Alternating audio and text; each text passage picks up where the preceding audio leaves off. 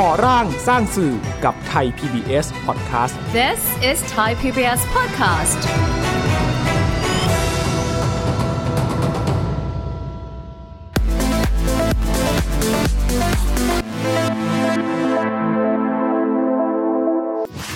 เรามองเรื่องผลประโยชน์สาธารณะเป็นหลักก่อน พอเป็นทีวีสาธารณะเราต้องเห็นว่าผลกระทบที่มันเกิดขึ้น จากทั้งปัญหานโยบาย รัฐประชาชนที่ได้ผลกระทบจาก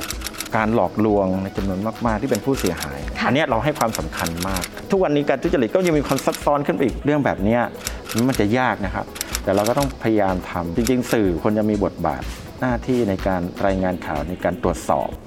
สวัสดีค่ะ พบกับยุ้ยชมัยพรเห็นประเสริฐในรายการก่อร่างสร้างสื่อค่ะ รายการที่จะชวนคุณผู้ชมมาทำความเข้าใจถึงหน้าที่และบทบาทของสื่อสาธารณะ ที่มีต่อสังคมไทยในช่วงเวลา 14 ปีที่ผ่านมาค่ะ คุณผู้ชมที่เป็นแฟนๆข่าวของไทย PBS นั้นก็จะสังเกตว่าไทย PBS เราค่ะมีข่าวที่หลากหลาย แล้วก็เข้าถึงในทุกๆ ประเด็นสังคม รวมถึงข่าวในประเด็นสืบสวนสอบสวนด้วยเช่นเดียวกัน ซึ่งเราจะมาพูดคุยกันค่ะคุณผู้ชมว่า การนำเสนอข่าวในลักษณะสืบสวนสอบสวนในมิติของสื่อสาธารณะนั้น จะมีรูปแบบเบื้องหลังการทำงานเป็นอย่างไร ร่วมพูดคุยกับเราในวันนี้นะคะ ต้อนรับคุณคณิตบุญยพานิชบรรณาธิการบริหารด้านข่าวสืบสวนสำนักข่าวไทย PBS หรือพี่โจ พี่โจสวัสดีค่ะ สวัสดีครับ สวัสดีครับ พี่โจคะถ้าเกิดพูดถึงการทำงานข่าวสืบสวนสอบสวน อะไรคือหลักการในการนำเสนอข่าวตรงนี้ให้ไปถึงคุณผู้ชมคะคือข่าวสืบสวนเป็นข่าวที่จริง ๆ ทุกข่าวเป็นข่าวสืบสวนได้หมดเลยอืมนะครับเพียงแต่ว่ากระบวนการทำงานข่าวสืบสวนมันใช้การค้นหาข้อมูลมากขึ้น หาหลักฐาน หาพยานที่พิสูจน์ข้อเท็จจริงได้ว่ามันใช่หรือไม่ใช่ อันนี้ก็จะมีความยากต่างจากข่าวทั่วๆไปก่อนอ่าหลายคนมักจะจำสับสนเนาะระหว่างข่าวอาชญากรรมใช่ครับข่าวสืบสวนสอบสวนใช่ครับนะคะหรือว่าในในข่าวสังคมอื่น ๆ ที่หลายคนไปดูว่าเอ๊ะมันมีการสืบสวนสอบสวนในการเกี่ยวข้อง จริงทุกข่าวสามารถเป็นข่าวสืบสวนได้หมดอะแต่แน่นอนข่าวอาชญากรรมมันเป็นเรื่องของคดีความ เป็นเรื่องของคดีอาชญาอ่าเป็นเรื่องของผู้เสียหายเป็นเรื่องของการหลอกลวงค่ะมันก็มีกระบวนการ สืบสวนสอบสวนโดยเจ้าหน้าที่ด้วยอยู่แล้วนะครับนักข่าวก็ไปรายงาน นักข่าวอาจจะเพิ่มจากรายงานข่าวปกติ ด้วยการไปหาข้อมูลหลักฐานด้วยตัวเอง ไปหาข้อมูลมาพิสูจน์ ข้อที่จริงด้วยตัวเองได้เพิ่มขึ้น อันนี้ก็เป็นกระบวนการทำข่าวอาชญากรรมปกติรวมทั้งคดีความอื่นๆนะครับค่ะข่าวเศรษฐกิจก็สามารถเป็นข่าวสืบสวนได้นะครับยกตัวอย่างอ่าทีมทีมข่าวไทยพีบีเคยรายงานข่าวเรื่องความซับซ้อนของในตลาดหุ้นค่ะ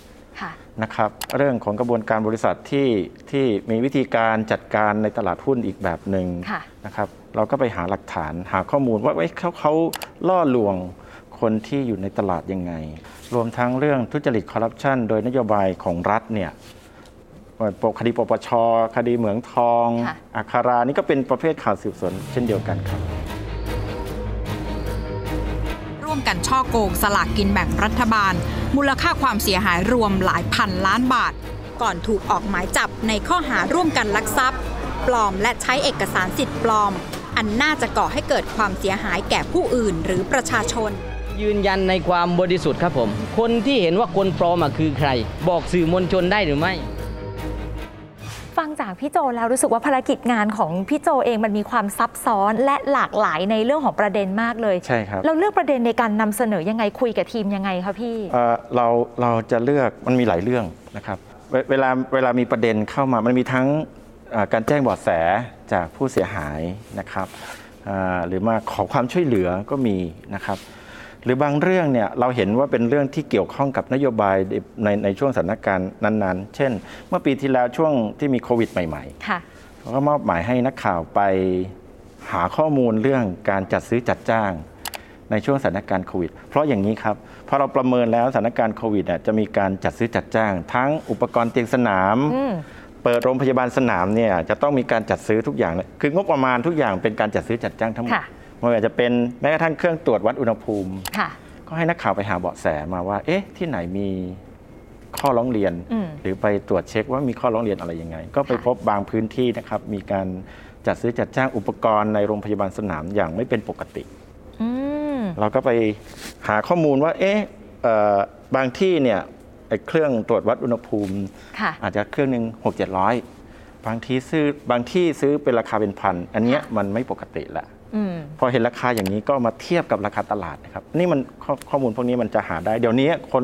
ประชาชนทั่วไปก็สามารถตรวจสอบเรื่องแบบนี้ได้ด้วยเหมือนกันค่ะครับทีนี้มองในมุมของการทำงานการทำงานสืบสวนสอบสวนเมื่อตอน 10 กว่าปีก่อน กับณวันนี้มันมีความเหมือนหรือแตกต่างกันยังไงบ้างคะโอ้ต่างกันเยอะครับ เมื่อก่อนเนี่ยเรากว่าจะได้ข้อมูลพยานหลักฐานใช้เวลานาน ใช้ความยาก สมัยก่อนตอนตอน มีข่าวเรื่องสวยทางหลวงสวยทางด่วน นักข่าวต้องแฝงตัวเข้าไปเก็บภาพให้ได้หลักฐานคือสำคัญคือนักข่าวต้องได้หลักฐานค่ะเพื่อพิสูจน์ว่าเรื่องราวเหล่านั้นมันน่าเชื่อว่าน่าจะมีปัญหาละอืมน่าจะไม่ปกติละอืมถ้าจะไปเก็บภาพเอ่อสวยทางหลวงสมัยก่อนนะครับค่ะบางทีนักข่าวต้องไปอยู่กับรถบรรทุก คือไปนั่งบนหลังคารถบรรทุกเพื่อ เก็บภาพแล้วกล้องสมัยก่อนไม่ได้กล้องเล็ก ๆ เหมือนทุกวันนี้นะครับกล้องใหญ่มากกล้องเบต้าน้ำหนัก 10 กิโลค่ะใส่กระเป๋าเจาะช่องทำหลายอย่างมาก เพื่อให้ได้ภาพ เพราะสิ่งสำคัญคือต้องมีภาพพอเราทำทีวี มันต้องมีภาพหลักฐานเพื่อยืนยันพิสูจน์ได้ค่ะแต่สมัยนี้มันมันสะดวกกว่าเยอะมากนะครับมันสะดวกกว่ามากอ่าเราสามารถมีกล้องที่มันเล็กลง เราสามารถหาหลักฐานได้ง่ายขึ้น แล้วที่สำคัญเราสามารถตรวจค้นข้อมูลจาก Google ค่ะ อินเทอร์เน็ต คืออินเทอร์เน็ตก็จะมี Open Data ซึ่งทำให้เราตรวจเช็คได้ง่ายขึ้น การหารายชื่อผู้ถือหุ้น ผู้ที่เกี่ยวข้องผู้เชื่อมโยงกับเรื่องราวต่างๆเนี่ยแม้แต่เอกสารจัดซื้อจัดจ้างบางโครงการก็มีอยู่ในอินเทอร์เน็ตค่ะครับคือมองในมุมการทำงานมันอาจจะดูเหมือนว่าง่ายขึ้น แต่ว่ามีปัญหามีอุปสรรคอะไรที่วันนี้ทีมสืบสวนสอบสวนต้องเผชิญบ้างคะเอ่อไม่อยากเรียกว่าง่ายขึ้น เรียกว่าเราหาหลักฐานได้สะดวกขึ้นอ่าหาหลักฐานสะดวกขึ้นใช่ครับแต่การจะไปต่อน่ะสิ แต่ว่ามันซับซ้อนขึ้นอืมคือคือเรื่องราวการทุจริตคอร์รัปชันเนี่ยมันมีความซับซ้อนมากขึ้น มันเป็นงานทุจริตแบบเชิงนโยบายมากขึ้นก็มีเหมือนกันนะครับค่ะล่าสุดนี้นักข่าวไปทำเรื่องการลักลอบพาคนไทย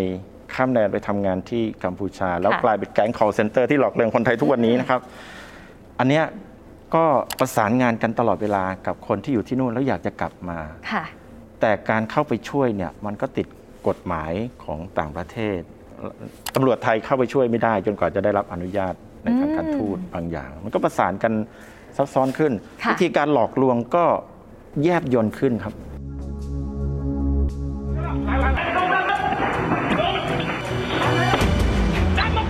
ทลายเครือข่าย call center 4 ประเทศ แต่วันนี้ตัวใหญ่ก็คือคนนี้ ที่ทำมาสิบกว่าปีเนี่ยตำนานคือคนนี้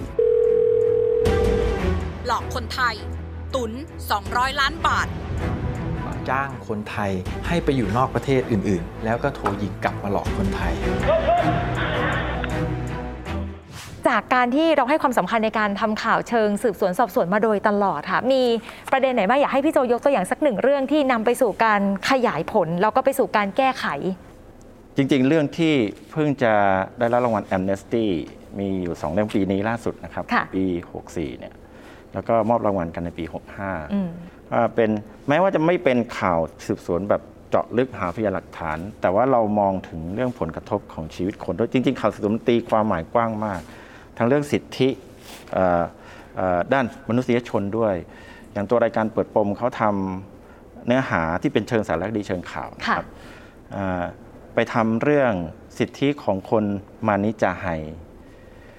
มานิเนี่ยถ้าเราถ้าคนไทยคนภาคกลางคนทั่วไปจะรู้จักว่าเขาคือเงาะคนเงาะค่ะเงาะป่า หรือกลุ่มชาติพันธุ์กลุ่มหนึ่งที่อยู่ทางภาคใต้ อย่างเช่น สตูลพัทลุงยะลา คือเรามักจะคุ้นเคยว่าเราเรียกว่าเงาะ แต่ชื่อจริง ๆ ของกลุ่มชาติพันธุ์กลุ่มนี้เขาเรียกว่ากลุ่มมานิอืมกับอีกกลุ่มหนึ่งกลุ่มจาไฮบางทีเราก็เรียกมานิหรือชาวเงาะป่าเนี่ยแต่ว่าเขาบอกเขามีอีกกลุ่มชาติพันธุ์หนึ่งค่ะซึ่งเรียกว่าจาไฮทั้งสองกลุ่มแม้จะมีรากทางวัฒนธรรมเดียวกัน แต่ก็พูดภาษาคนละแบบกันอ่ามานี้กับจาไฮใช่ครับค่ะแต่ว่าประเด็นที่ไปทำจนได้รับรางวัล และถูกนำไปแก้ไขก็คือหนึ่งคนเหล่านี้เขาเป็นคนที่อยู่ที่ดั้งเดิมมานานมากแล้ว อาจจะอยู่ก่อนคนไทยภาคกลางซะด้วยซ้ค่ะำแต่ว่าสิทธิที่ไม่เคยได้คือเรื่องบัตรประชาชนอืมเรื่องสัญชาติค่ะเรื่องสิทธิสวัสดิการที่ รัฐควรจะมอบให้คนเหล่านี้อืมเขาไม่เคยได้เลยค่ะเพราะฉะนั้นเราต้องสะท้อนสิ่งที่เขาไม่เคยได้ สวัสดิการที่เขาไม่เคยได้ปัญหาแม้กระทั่งเข้าโรงเรียนนะครับ ถ้าจะเรียนต่อสูงขึ้นหรือจะเรียนเก่งเรียนอะไรยังไงก็ตาม จะมีปัญหาหมดถ้าไม่มีสัญชาติอืมงั้นเราก็ไปตามสะท้อนให้เห็นชีวิตของคนมานิแล้วก็กลุ่มจ่าหาย แม้กระทั่งเรื่องทำธุรกรรมทางการเงินจะมีบัตรประชาชน จนกระทั่งรัฐเนี่ยมองเห็น และพยายามจะแก้ปัญหานำสืบสัญชาติเป็นใครมาจากไหนก็พยายามจะแก้ปัญหา แล้วก็ให้สวัสดิการเขาบัตรประชาชนมีไหมคะไม่มีหลายคนไหมของทัพวังคารหลายคนหลายคนไร้รัฐเปราะบางเผชิญอคติ กูได้เรียกสกายนี่ต้องเรียกอัสลีอัสลีเรียกเงาะป่าได้ไหมคะ เอ้ไม่ใจเงาะเป็นต้นที เงาะในกิน ไม่ใช่เรา ไม่ใจเรา มานิจาไฮเป็นเพียงแค่หนึ่งในหลาย ๆ เรื่องนะ คุณผู้ชมใช่ครับที่ทางข่าวสืบสวนสอบสวนหรือแม้กระทั่งเป็นสารคดีใช่ครับข่าวสืบสวนสอบสวนทำมาตลอดเอ่อกลุ่มข่าวงานสืบสวนจะมีสารคดี งานสารคดีก็คือ 1 คือรายการเปิดปมค่ะอันนี้ทำมาประมาณ 14-15 ปี แต่ก็แน่นอนนโยบายก็ปรับ เปลี่ยนรายการไป แต่เราก็จะมีงานข่าวที่เป็นงานสกู๊ปข่าวหรือเป็นคอลัมน์ข่าวที่เรียกว่า The Exit นะครับ The Exit นี่ก็ทำมาประมาณ 5 ปีได้ละ เริ่มต้นเรื่องมีทีมนักข่าวเล็ก ๆ 4-5 คน แล้วก็ออกไปทำงานเจาะลึกในบางเรื่องที่ให้ความสำคัญค่ะครับพี่โจคะส่วนตัวพี่โจมองว่าหัวใจและจุดยืนของคนทำข่าวในสื่อสาธารณะคืออะไรคะพี่ คือเราเรามองเรื่องผลประโยชน์สาธารณะเป็นหลักก่อน แน่นอนว่าอาพอเป็นทีวีสาธารณะเราต้องเห็นว่าผลกระทบที่มันเกิดขึ้น จากทั้งปัญหานโยบายรัฐอ่าประชาชนที่รับผลกระทบจากการหลอกลวงในจำนวนมากๆ ที่เป็นผู้เสียหายค่ะอันเนี้ยเราให้ความสำคัญมากนะครับเรื่องเรื่องสำคัญอีกเรื่องหนึ่งคือเรื่องทุจริตคอร์รัปชันทุกวันนี้การทุจริตก็ยังมีความซับซ้อนขึ้นไปอีกคือเมื่อก่อนโอเคแหละจ่ายใต้โต๊ะมันเห็นง่ายค่ะแต่ณวันนี้แม้กระทั่งอ่าอ่า การประมูลการจัดซื้อเนี่ยอาจจะมีคู่เทียบคู่เทียบ 3-4 คน 3-4 รายอาจจะรู้จักกัน นี่ก็เป็นกระบวนการจัดซื้อจัดจ้างอีกแบบหนึ่งที่เป็นเรื่องทุจริตงั้นนักข่าวจะต้องมีต้องหาข้อมูลที่มันยากขึ้นมันซับซ้อนขึ้น แต่แน่นอนว่าเรื่องแบบเนี้ยมันจะยากนะครับ แต่เราก็ต้องพยายามทำจริงๆจริง ๆ สื่อคนจะมีบทบาทหน้าที่ในการรายงานข่าวในการตรวจสอบ แกะรอยจัดซื้อราคาสูง เอื้อประโยชน์เฉพาะกลุ่ม สูงเกินจริงเนี่ยมันมีมูลแล้วนะว่าการจัดซื้อเนี่ยจะเป็นการเอื้อประโยชน์ หรือเป็นการแสวงหาประโยชน์จากการจัดซื้อจัดจ้างเนี่ยก็ได้มีการดำเนินการเสนอคณะกรรมการปปชเพื่อสั่งไต่สวน เหลี่ยมจัดซื้อครุพันธ์โควิดนั่นคือในภาคการทำงานของสื่อ แต่สื่อแรงเดียวอาจจะไม่เพียงพอ ถ้าอย่างนั้นครับในมุมมองพี่โจเองภาคประชาชนจะมีส่วนช่วยกับตรงนี้ยังไงบ้างคะโอ้ได้เยอะเลยครับเอ่อทุกวันนี้ ทุกคนสามารถเห็นพฤติกรรมที่ไม่ถูกต้องได้ เมื่อเห็นเรื่องเหล่านี้ครับ แจ้งเลยครับ คือจะแจ้งเจ้าหน้าที่แจ้งโอเคเจ้าหน้าที่อาจรู้สึกว่าไม่ปลอดภัย บางทีแจ้งเบาะแสมาทางผู้สื่อข่าวก็ได้ ให้เราไปช่วยกันติดตามตรวจสอบตั้งคำถามเนี้ยได้หมดเลยครับค่ะมันมันมันสามารถเดินไปได้ด้วยกระบวนการยุติธรรมค่ะ ไม่ว่าจะเป็นเรื่องหลอกลวง เรื่อง call center เรื่องช่อโกงอะไรเงี้ยอืมมันก็เดินไปได้ตามกระบวนการยุติธรรมนะครับ มีผู้เสียหายมีการร้องเรียน แต่แต่เรื่องสำคัญอีกเรื่องหนึ่งคือเรื่องทุจริตคอร์รัปชันคือที่อยากเน้นเรื่องนี้เพราะว่าอันนี้เป็นปัญหาสำคัญ แล้วประชาชนสามารถแจ้งข้อมูลได้ หรือมีข้อมูลเบื้องต้นเนี่ยแจ้งได้คือแจ้งสื่อก็ได้นะครับไม่ว่าจะเป็นช่องไหนผมผมเชื่อเชื่อยังยังมองว่าสื่อทุกคนก็กระหายอยากที่จะทำข่าวในลักษณะนี้แบบเดียวกัน ถ้าเห็นเบาะแสเรื่องการจัดซื้อจัดจ้างเเรื่องถนน เรื่องสะพาน เรื่องป้ายรถเมล์หรืออะไรอย่างนี้ครับมันมันเห็นได้ง่าย ส่วนใหญ่แล้วเนี่ยไทย PBS ก็จะได้ข้อมูลเบื้องต้นนะครับจากการแจ้งแบบนี้แหละครับเนี่ยเป็นเรื่องสำคัญมากงั้นประชาชนเนี่ยจะสามารถช่วยได้มากทีเดียว ถ้าถ้าทุกคนช่วยกันเป็นหูเป็นตานะครับ ไม่ว่าจะเป็นแจ้งองค์การต่อต้านคอร์รัปชันก็ดี แจ้งสื่อก็ดี แจ้งไทย PBS ก็ดี จะช่วยให้ปัญหาเหล่านี้มันลดลง ถึงแม้ว่าแก้ไม่ได้ทั้งหมด แต่ก็จะทำให้ทุกอย่างมันค่อยๆดีขึ้น ให้ลุกขึ้นมาช่วยกันแก้ไขไปด้วยกัน ช่วยกันตรวจสอบ ช่วยกันมอง ช่วยกัน สังเกตค่ะอย่างเงี้ยครับก็จะช่วยได้อะเพราะแท้จริงแล้วในเรื่องของการใช้ชีวิตทุกอย่างมันเป็นเรื่องของเราประชาชนทุกคนใช่ครับนะคะสื่อแรงเดียวไม่พอเราจะต้องจำเป็นอย่างยิ่งที่จะเดินไปด้วยกันนะคะคุณผู้ชมยังไงวันนี้ขอบคุณนะคะ ทางด้านพี่โจคุณคณิตบุญยพานิชบรรณาธิการบริหารด้านข่าวสืบสวนสำนักข่าวไทย PBS ขอบคุณพี่โจที่ร่วมมาพูดคุยกับเราวันนี้ด้วยค่ะครับสวัสดีครับ และคุณผู้ชมสามารถติดตามรายการก่อร่างสร้างสื่อได้นะคะ ทุกวันจันทร์ถึงวันพฤหัสบดี 22นกา15 นาที ถึง 22นกา30 นาทีค่ะ ทั้งผ่านทางหน้าจอไทย PBS หมายเลข 3 นอกจากนี้ยังสามารถรับฟังได้ ผ่านทางไทย PBS podcast com และแอปพลิเคชันไทย PBS podcast สำหรับวันนี้เวลาหมดลงแล้ว ยุ้ยและพี่โจลาไปก่อน สวัสดีค่ะ